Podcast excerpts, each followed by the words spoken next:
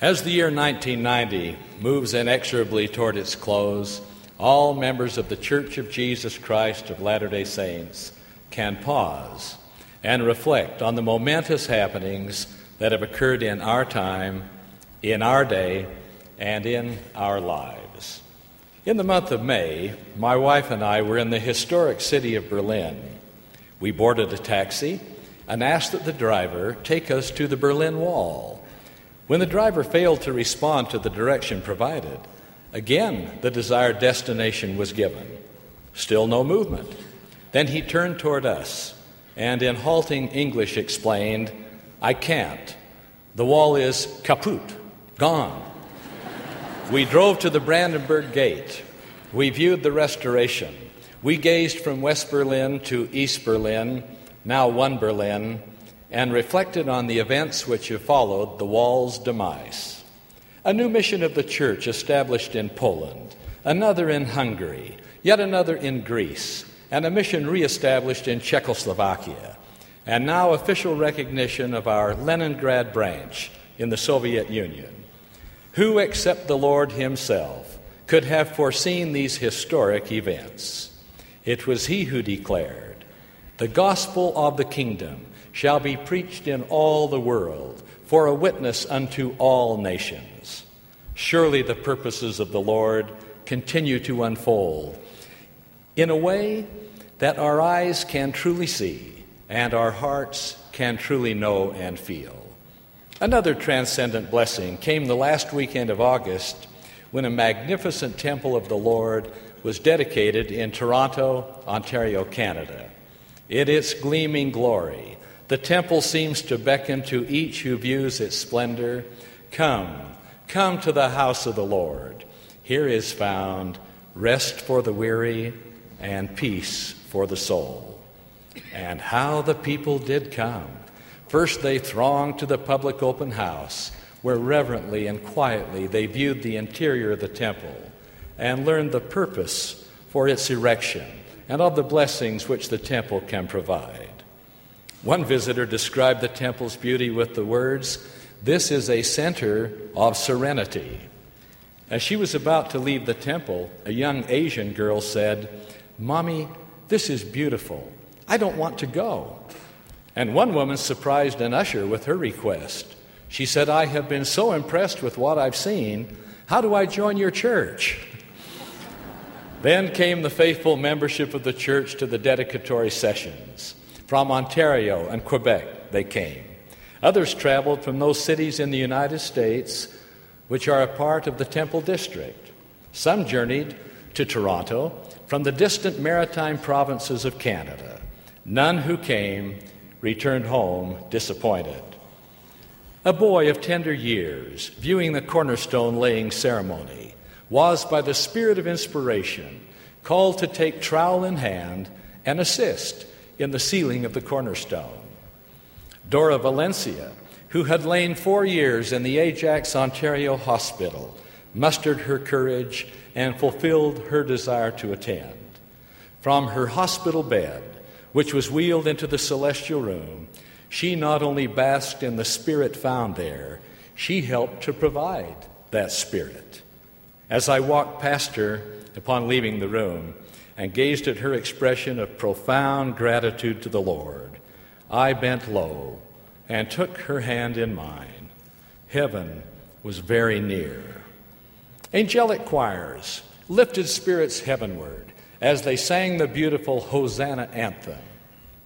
When the congregation joined with the choir to sing the Spirit of God like a fire is burning, no eye remained dry and no heart untouched. Speakers recounted the history of the church in the Toronto area and the beautiful dedicatory prayer given at each session whispered peace. The words of Oliver Cowdery, spoken of another time, seem to capture the spirit of the dedication. These were days never to be forgotten. As we recount the history of the church in eastern Canada, we come to appreciate the tender feelings of the members of the church on having a temple in their midst. As early as April 1830, Phineas Young received a copy of the Book of Mormon from Samuel Smith, the brother of the prophet, and a few months later traveled to Upper Canada. At Kingston, he gave the first known testimony of the restored church beyond the borders of the United States. The prophet Joseph Smith with Sidney Rigdon and Freeman Nickerson was in Brantford and Mount Pleasant, Ontario in 1833. Joseph and Sidney had been absent from their families for a long time, and they felt great concern for them. And in a revelation we now know as the hundredth section of the Doctrine and Covenants, the Lord counseled, Verily, thus saith the Lord unto you, my friends, Sidney and Joseph, your families are well, they are in my hands. Therefore, follow me, and listen to the counsel which I shall give unto you. Behold, I have much people in this place and in the regions round about, and an effectual door shall be opened in this eastern land. Toward the people, the prophet evidenced the same kind feelings that the Lord had shown to him and Sidney Rigdon. Of them, he makes entries in his journal, such as The people were very tender and inquiring. And again, O God, seal our testimony to their hearts. In 1836, Parley P. Pratt went to Canada following a great prophecy uttered by Heber C. Kimball, in which Brother Pratt was instructed to go to Toronto. He was told that he would there find people waiting for him who would receive the gospel, and that from there the gospel would spread into England, where a great work would be done. In Toronto, he found President John Taylor, the Fieldings, and many others.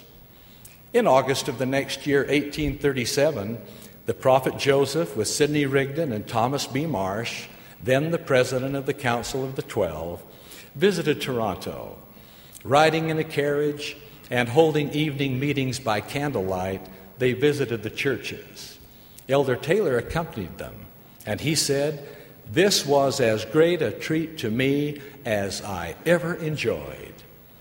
Recounting this history brings to my mind the experience of John E. Page as the prophet Joseph called him to serve a mission in Canada. But I can't go on a mission to Canada. Brother Joseph, protested John E. Page. I don't even have a coat to wear. Here, said Joseph Smith, removing his own coat, take this, and the Lord will bless you. John E. Page left Kirtland, Ohio, May 31, 1836, on his first mission as an elder of the church. He labored in Canada for two years.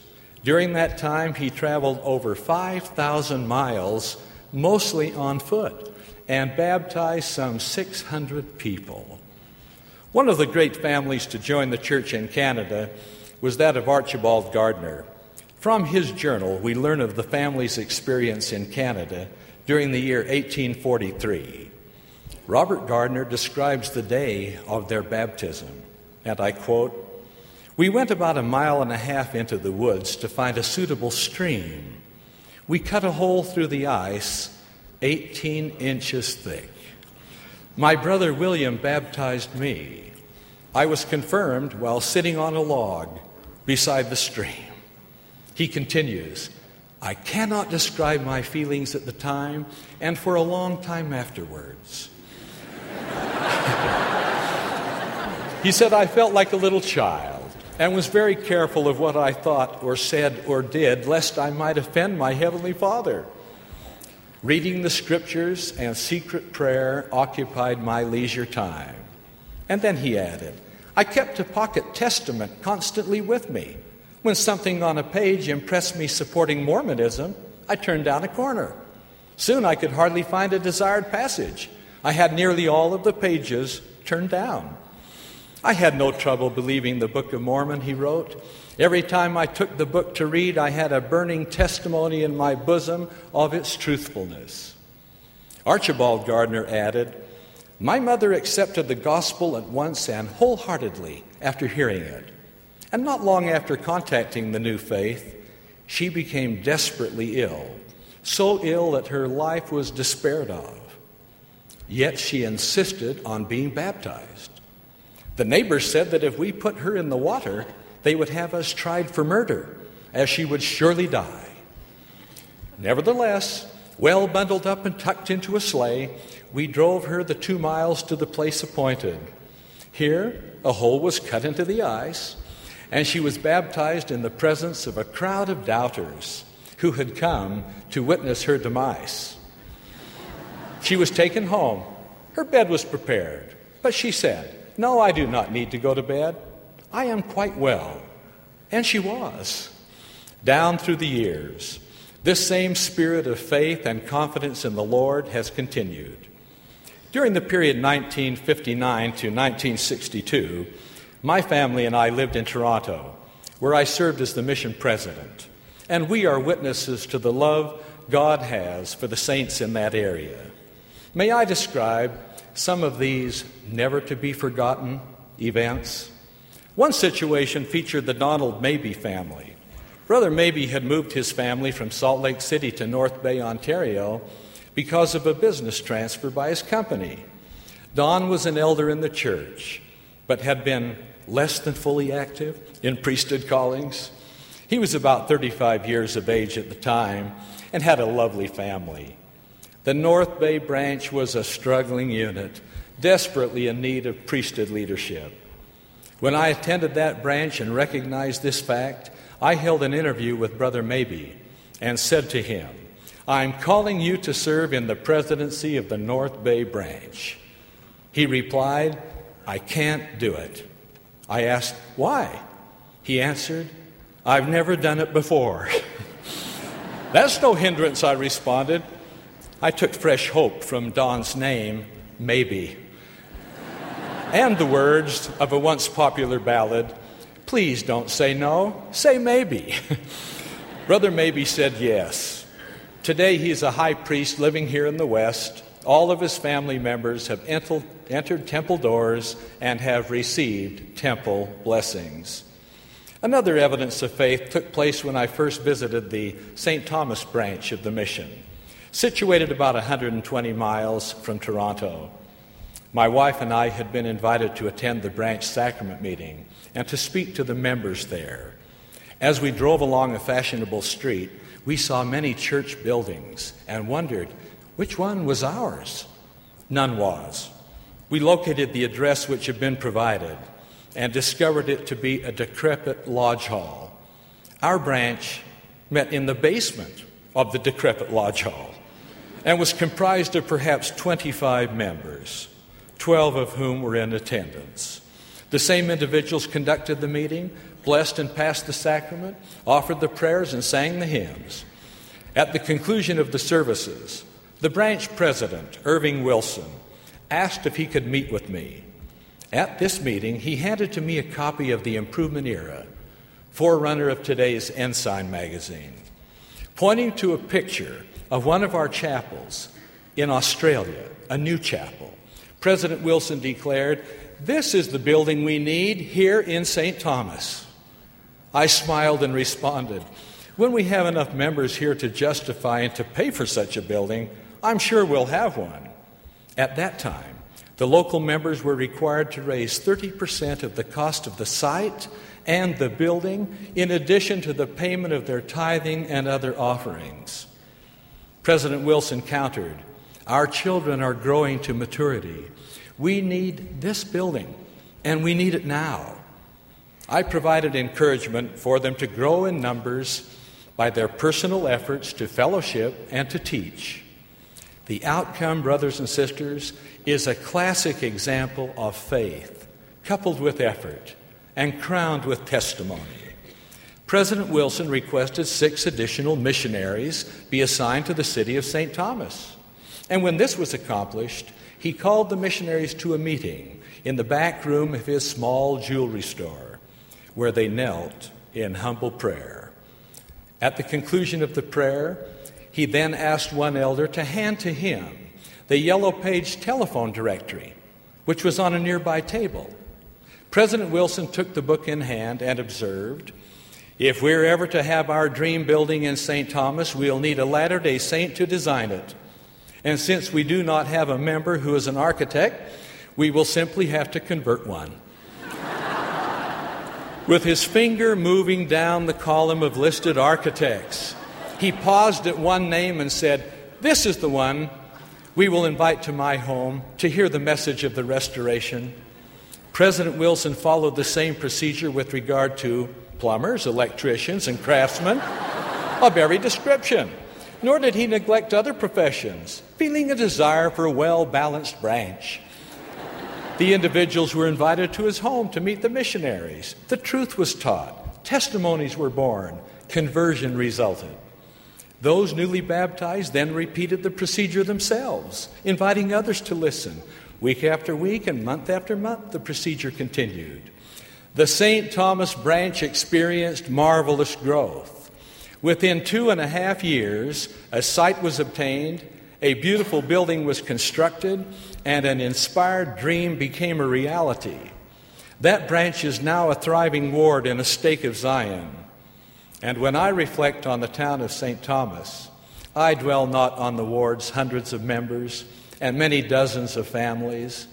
Rather, in memory, I return to that sparse sacrament meeting in the lodge hall basement 12 people, and the Lord's promise where two or three are gathered together in my name, there am I in the midst of them. Temples like the Toronto Temple are built with stone, glass, wood, and metal, but they are also a product of faith and an example of sacrifice. The funds to build temples come from all tithe payers and consist of the widow's mite, the children's pennies, the workman's dollars, all consecrated by faith. Whenever I attend a temple dedication, I think of brother and sister Gustav and Margarita Wacker of Kingston, Ontario. He was once the branch president of the Kingston branch. He was from the old country. He spoke English with a thick accent. He never owned a car. He plied the trade of a barber. He made but little money cutting hair near an army base at Kingston, but how he loved the missionaries. The highlight of his day would, would be when he had the privilege to cut the hair of a missionary. Never would he charge. When they would make a very feeble attempt to pay him, he would say, Oh no, oh no, it is a joy to cut the hair of a servant of the Lord. Indeed, he would reach deep into his pockets and give the missionaries all of the tips he had received that day. If it were raining, as it often does in Kingston, President Wacker would call a taxi and send the missionaries to their apartment by cab, while he, at the day's end, would lock the small shop and walk home alone in the driving rain. I first met Gustav Wacker when I noticed that his tithing was far in excess of that expected from his potential income. My efforts to explain to him that the Lord required no more than a tenth, fell on attentive but unconvinced ears. He simply responded that he loved to pay all he could to the Lord. It amounted to about a third of his income. His dear wife felt exactly as he did. Their unique manner of tithing payment continued. Gustav and Margarita Wacker established a home that was really a heaven. They were not blessed with children, but mothered and fathered many members of the church who visited. A sophisticated and learned church leader, Kenneth Hill from Ottawa, told me, I like to visit the Wacker home. I come away refreshed in spirit and determined to ever live closer to the Lord. Did our Heavenly Father honor such abiding faith? Why, the branch prospered, the membership outgrew the rented Slovakian hall where they met, and moved into a modern and lovely chapel of their own, to which the branch members had contributed their share and more, that it might grace the city of Kingston. President and Sister Wacker had their prayers answered by serving a proselyting mission to their native Germany, and later a temple mission to the beautiful Washington, D.C. temple. Then, in 1983, his mission in mortality concluded, Gustav Wacker peacefully passed away while being held in the loving arms of his eternal companion, dressed in his white temple suit, there in the Washington Temple. All of this history and much more crowded my mind during the dedication services of the Toronto Temple. I reflected on the many nationalities represented by our members there. English, Scottish, German, French, and Italian predominated, but there were also members from Greece, Hungary, Finland, Holland, Estonia, and Poland. Surely, Toronto is an example of the promise of the Lord found in Jeremiah I will take you one of a city and two of a family, and I will bring you to Zion. This he has done. And from Zion, called Toronto, the word now goes forth in these native languages and tongues to the home nations of those he has gathered. When I prepared to leave Toronto, following the concluding dedicatory session, I gazed upward, upward toward heaven that I might offer a silent prayer of gratitude to God for his watchful care, his bounteous blessings, and for days never to be forgotten. High above the gleaming white temple, which personifies purity and reflects righteousness, is the gold leaf statue of the angel Moroni. I remembered being told that from that height of 105 feet, on a clear day, one can see all the way to Cumorah. I noted that in Moroni's hand was his familiar trumpet. He was gazing homeward, homeward to Cumorah. The beautiful Toronto Temple prepares all who enter to return homeward, homeward to family, homeward to God, that all of us may travel safely to our eternal home is my humble prayer. In the name of Jesus Christ, amen.